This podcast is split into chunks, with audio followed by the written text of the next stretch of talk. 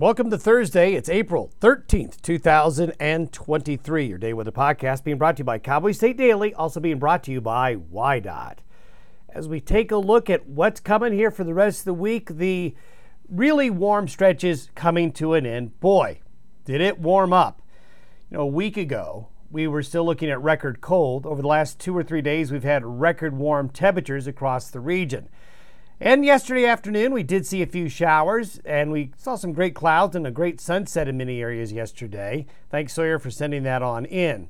Now we have a disorganized storm system coming in, and you'll really see that in the satellite imagery. It's a trough of low pressure that is coming in fractured. So we're going to see some cooler, unsettled weather move in. Two areas of rain and snow will develop the Montana area, northwestern areas of Wyoming. Then we're going to see an area of showers developing in far southern Wyoming and Colorado as we get on into Friday and Friday night, then out into the plain states.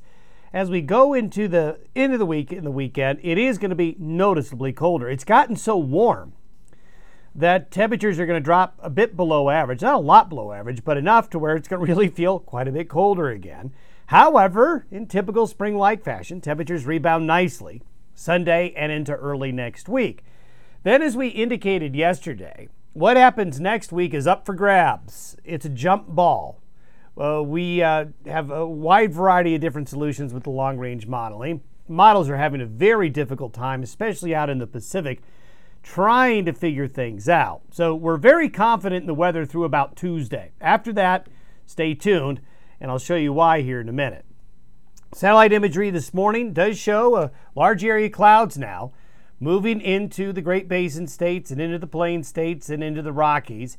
We have a better organized area of low pressure here, another area of low pressure kind of on the backside over here coming on through. So we have two separate little weather systems working together. This will drag much cooler air into the region. These were temperatures by late yesterday afternoon and evening. And as we showed you earlier this week, the contrast between the snow covered areas in North Dakota and northern areas of South Dakota.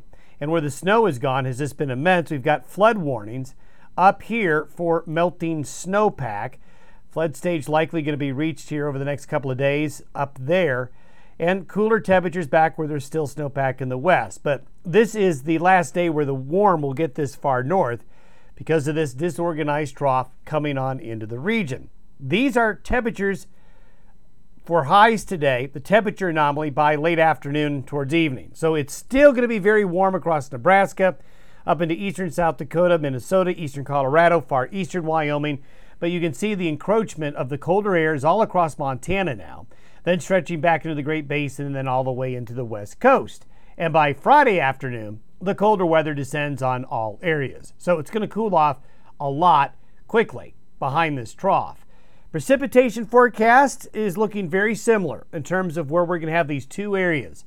Area number one, northwestern Wyoming through Montana. This will be occurring over the next 24 to 36 hours.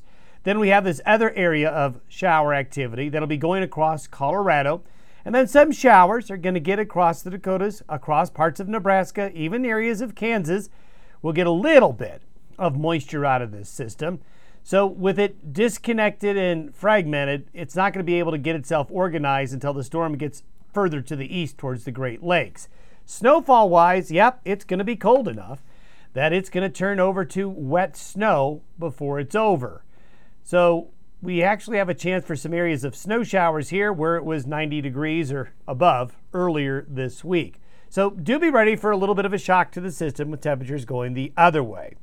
And these are temperatures the, for Saturday, the temperature anomaly for Saturday brings the colder temperatures all the way down to the Oklahoma and Texas panhandle there and northern areas of New Mexico. But by Sunday afternoon into Monday, we've got high pressure building right back in. So we're going to see temperatures rebound nicely. The problem area of trying to figure out what's going on is right here. What the models are trying to do, some of them, is keep this as one big low and just have it stalled out and spinning, while other models have these this big area of low pressure spit out uh, pieces of this storm and then send it across the west, which is probably the most likely scenario. But until we get a better handle of what's going on, next week's weather is kind of up for grabs. By Sunday, here's the warm up. So, this is how quickly things will turn around. We'll still have this area of coolness up here and in still the areas where there's large patches of snow in southwestern Wyoming, still affecting temperature. But you can see the Chinook zone warming up quickly on Sunday. So, yeah, it'll be chilly Friday and Saturday, warming up nicely come Sunday and into Monday and Tuesday. Now, next week. So, I'm going to give you the European model, the Canadian model, and the American GFS model just to show you where we've got a lot of disagreement. I want you to just notice how different the model suites are. This is why our confidence is low. Full disclosure, when we don't have confidence, we'll tell you in the long term forecast. So, this is the European model by next Wednesday. The European actually takes this low and slides it down here and becomes a rather strong storm by uh, Thursday and Friday of next week uh, into the southern plain states. And this would end up being a fairly decent weather maker for some of you, if the European model is correct. Notice the European model has three separate lows. It doesn't consolidate it into one big low.